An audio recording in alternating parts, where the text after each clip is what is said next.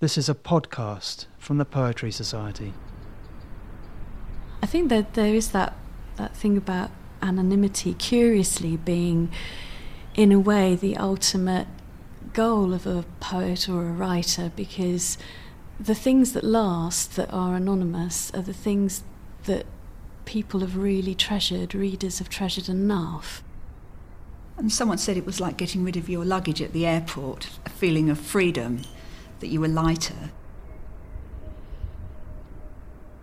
My name's Mike Sims, and I'm at Keats House in London in the company of poets Moniza Alvi and Esther Morgan. I'm uh, Moniza Alvi. I'm Esther Morgan. Guest editors of the latest brilliant issue of Poetry Review entitled The Anonymous Invitation. And we're here to talk about some of their ideas behind the magazine, uh, not least this tantalising and rather exciting concept of the anonymous poem and what such a thing might do to the relationship between the writer, reader, and for the poem itself, too. Uh, can you say a little bit about how you arrived at the idea for the issue of the anonymous invitation? It's rather a nice story. Um, yes, well, about a year ago, I stumbled across um, a really interesting story on the internet about an artist who is leaving paper sculptures, very intricately created paper sculptures at various literary venues around Edinburgh. And they were left just in obscure corners of the Scottish Poetry Library and various other places around Edinburgh. Uh, and they were just left by the artist anonymously in support, really, or against the idea of cuts to um, arts funding and, and library funding. Um, but they were they were such a beautiful gesture. I was really struck by it at the time, um, and when it came to editing poetry review and thinking about what sorts of themes we might want to look at.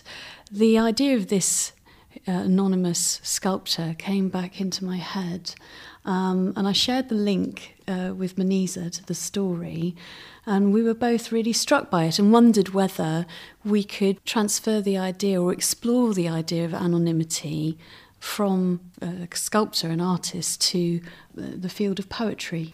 And of course, um, anonymous, uh, anon, is a very prolific poet or has been in the past. Uh, for instance, in The Rattlebag, edited by um, Heaney and Hughes, uh, there are many more poems attributed to Anon than to any other hmm. single uh, poet. So there's a, quite a, a, rich history there that we, we thought we could continue. And that we could explore in a contemporary way. Um, I think once we started to think about the idea of anonymity as a deliberate act on the part of a writer, it became quite intriguing. You know, why would a poet want to not put their name uh, to something they'd written?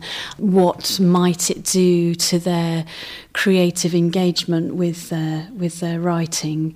Uh, would it change it in any way? So we almost came up with the idea of performing a little kind of laboratory experiment uh, with some willing poets. And for me personally, I think what struck me about this uh, sculptor leaving his or her sculptures around was the act of sort of generosity in it, of just giving something away and not claiming it. I, I was really drawn to that gesture. How did you feel about anonymity in relation to the writing and reading of poetry when you began the issue, and how do you feel about it now? We wondered how people would feel about it because um, to, to, have a poem in poetry review it, it, is a big thing for most mm. poets, and, and to have your name to it um, can be really nice. The idea of naming or of not being named is, is, is such a big area. Mm. And in some ways, it was quite disconcerting um, to read a poem with nothing at the bottom because names are powerful. Mm. But we asked um, poets who were very well or, or fairly established. Mm. Yes, we, we did. Once we'd come up with the idea, we then wondered about how to implement it. And most people said yes. Mm. Pe- the poets we approached, I keep thinking I'm going to say their mm. names, um, the poets we approached did did seem very open to the idea. So, in the first instance, that seemed a sort of a validation. We were quite relieved when people started saying yes um, and were quite interested, I think. Several of them responded very positively to the idea of the experiment. They didn't all write a new poem. Mm. We, we, thought everybody might want to write new poems, but in fact, um, some people um, wanted to submit a, a, poem they'd written that was perhaps a bit different from their mm. their usual style. So that gave an opportunity. How do you think the poets involved in the anonymous section felt about the experience? Well, it was quite varied, really, the response. I, I think somebody felt that um, initially it was really exciting, but then found that it, it was so open, it was quite tricky at first. And then they wrote something which actually um, had, was it the anonymity as a theme? Mm. Um, and, and that, that feeling of openness and what do we do next? Mm. There was a real range, and uh, that sort of surprised me a little bit. Um, it was almost as if we'd planned it that way, but obviously we didn't know how people would receive it. But it ranged right from somebody who felt that it, it didn't change their writing style or process at all, that they wrote just in the way that they would have always done. Didn't um, feel they had a brand. Didn't feel they had a brand to uphold, so it, it therefore didn't feel a particular liberation to uh, somebody at the other end who said they really found it a welcome opportunity to try something new, that it really let them. Uh, let mm. their imagination go and, and was an enabling experience to, to help them write something that they perhaps wouldn't have written otherwise.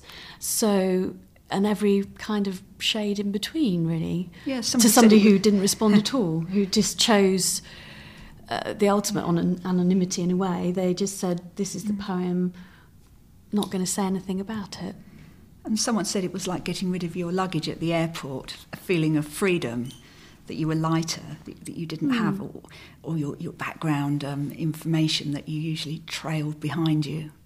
The sorts of poets we approached, as Moniza said, are, are, are well established, well known, and I think there does come a point in a poet's publishing career where expectations build up from readers, uh, from their own sense of who they are as a writer, which I think can start to be pigeonholing yes, um, a little, both from your own point of view. You can feel like, well, I'm mm. the sort of poet who writes this kind of mm-hmm. poem, you know, mm. and it can.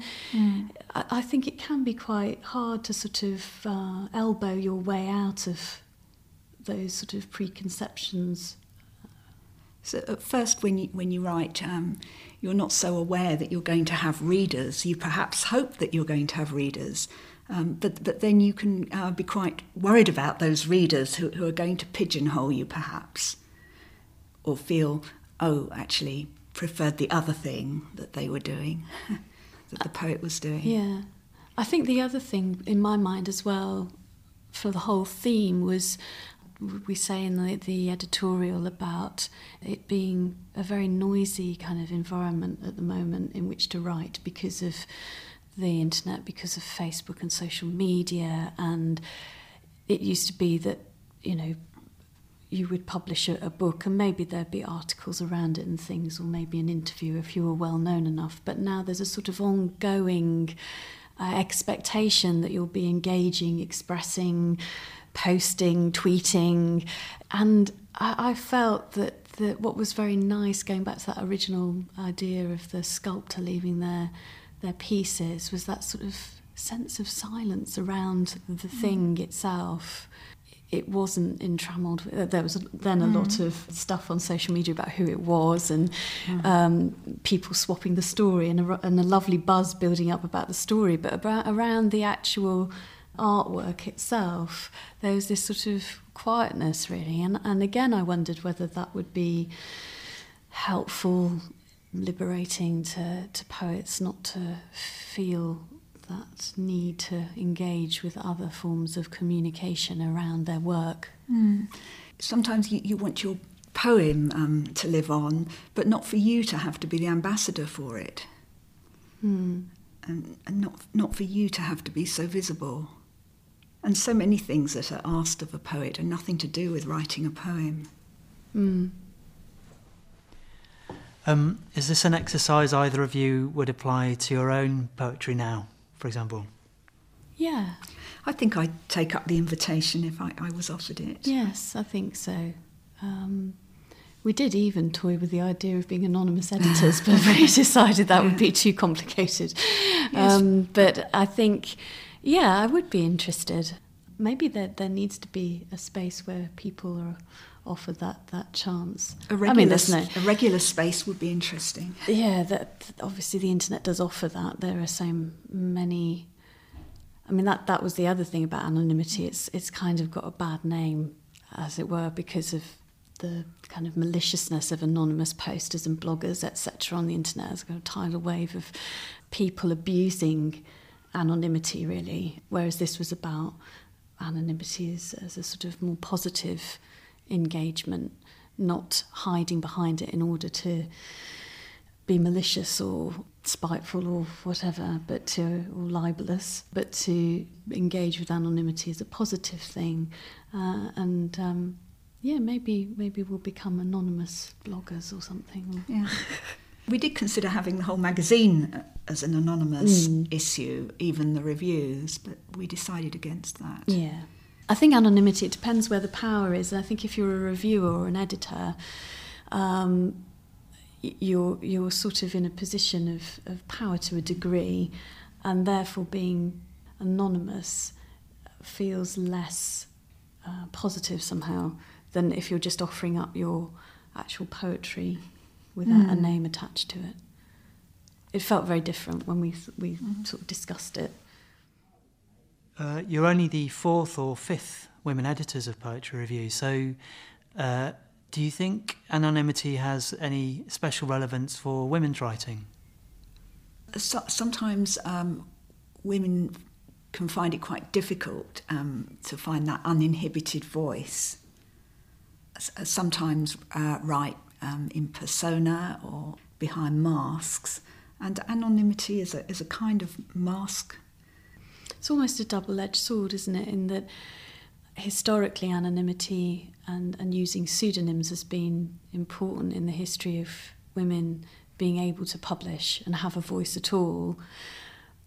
But there comes a point at which you feel, as a woman, you definitely do want to claim your words and put your name to it and have ownership of what, what you say. But there's also been that intriguing sort of tradition, as you say, of, of women writing in different voices, um, writing using persona. And so I think may, maybe there's a maybe it's an option to have, and as an initial sort of liberating sort of space, perhaps it could still be useful. I still think women poets, women writers can suffer from more of a sense of inhibition or lack of confidence. I think that comes across in poetry workshops sometimes. Yes. Um, yes. Struggling to give themselves permission to say certain things, and perhaps anonymity can offer that freedom. But also, you, you know, as, as women, you do want to lay claim to your voice as well. So I think there's there's different um, yeah impulses pulling in different directions. I mean, there's a quote at the start, the Jane Hirshfield quote at the start of the editorial, which is something like, "We um, we, we like to be hidden, but we long we, to be seen." The sort mm. of mm-hmm. pull and push of recognition versus remaining hidden. Uh, we also thought it would be interesting uh, for readers to contemplate whether they thought a poem was written by a man or a woman and what mm. kind of expectations we have, perhaps falsely, uh, about what women and men will write. Mm. Absolutely. So, yeah, we haven't talked much about the freedom it might offer to a reader to just sort of yes. approach a, a poem. Jen's essay, as you said, touches on that sort of almost courteousness of, of a poem and a reader kind of meeting in a space that's got less baggage than it would have if you know who's written the words. And I think her micro essays have got really interesting things to say about that kind of interplay between the poem saying enough but not too much, allowing space for the reader to enter and create meaning as a as a kind of dialogue between the two. And I think anonymity provides that an extra space, a bit more space to do that, to have that relationship between reader and poem. Um, Linda France commented in in her essay mm. that uh, women, some women felt that there were that women would go to hear men read their poems, but it wasn't reciprocated hmm. always. So um, th- this gives a kind of neutral ground mm. uh, for poems uh, to emerge. Are there any uh, poems or essays you pick out particularly, and why? Well, we were just chatting um, about uh, the, the Katrina Porteous poem, and we thought that, that that was a poem that might have been written by a non in a previous century, mm. really, because it's so so pithy and and so memorable. Pithy, and because it is very very pure lyric, it has got a real sense of timelessness because there's no contemporary references or anything mm. like you mm. know the the language is very simple. It's a very piercing thought, beautifully expressed. And mm. yeah, I, I thought it, it felt like one of those things that you might read in the in the rattle bag that had yeah. somebody had sighed out in the 15th century and here it was kind of so that I was very pleased to include that poem because it did have that connection I think and I think that there is that thing about anonymity curiously being in a way, the ultimate goal of a poet or a writer because the things that last, that are anonymous, are the things that people have really treasured, readers have treasured enough. And there may be a name attached to it, Sappho or Homer or whatever. Oh, but essentially they're anonymous because we know so little about them, or, or indeed mm. just these these poems by Anon. But because people have valued them, they've survived everything to do with biographical context um, and the, the words live on and in a way if I if somebody could say to me uh, two lines of yours will be remembered in three or four hundred years time and they won't know who wrote them that, I'd be really really thrilled with that I think that would be the ultimate sort of mm. tribute in a way because it means people have have loved them enough to hold on to them even when everything else has sort of disappeared but I think with the poetry section, we were very pleased by that range, weren't we? From something like Katrina's yeah, the death very... of King Taharqa, which we put next to it, yeah. which is um, very long and um, such Full contrast, rich kind of language, and and is a kind of really ornate in some ways poem, beautifully realised. Yes you know the, the poem section ranges from that to, to Katrina's sort of and short. yet and yet both poems feel as if they were written with ease as if mm. someone had broken through. Mm. Katrina Porteous. So this is Katrina Porteous's poem It Will Pass. It will pass. Oh, the temporariness of grief by which we weather it. Oh, temporariness, spring of all grief. Uh, so you're going to tell us who wrote the anonymous poems? Ah, well, oh. this is ah. interesting, isn't it? Um, Most have agreed. Yeah, we've we we left it open to po- the poets to remain anonymous for as long as they wanted, really. Um, but we also felt it's difficult because, in a way, we wanted that experiment to stand, but also we knew that readers would be really interested too. So we left the poets with an option all but one of them have said they are happy to have their names revealed a bit further down the line. I think the Poetry Society will uh, find a way of doing that. Um, but one has said no, they want to remain anonymous until they choose to reveal that they're the writer if it appears in a book. Did you want to say anything about Keats? Uh, you made a passing observation about reputation. It's just interesting that we're here in discussing anonymity in Keats's house, and he is a poet whose reputation started off as a minor kind of thing and then has become this worldwide brand, dare I say, use the word, but uh, almost the archetypal poet in a way, romantic poet anyway, who's who casts such a long shadow. Um, so it just it has interesting kind of connotations really. Um, but he had his eye to his reputation after death. He, he did think about, project forward, think about, you know, being among the English poets after his death. So we all think about reputation, I think. So it's just interesting to put an anonymity alongside E- that. Eternity in the Greek Yes. urn. yes. We hope you enjoyed listening to this Poetry Society podcast. To find out more about the Poetry Society and how you can become involved, visit www.poetrysociety.org.uk.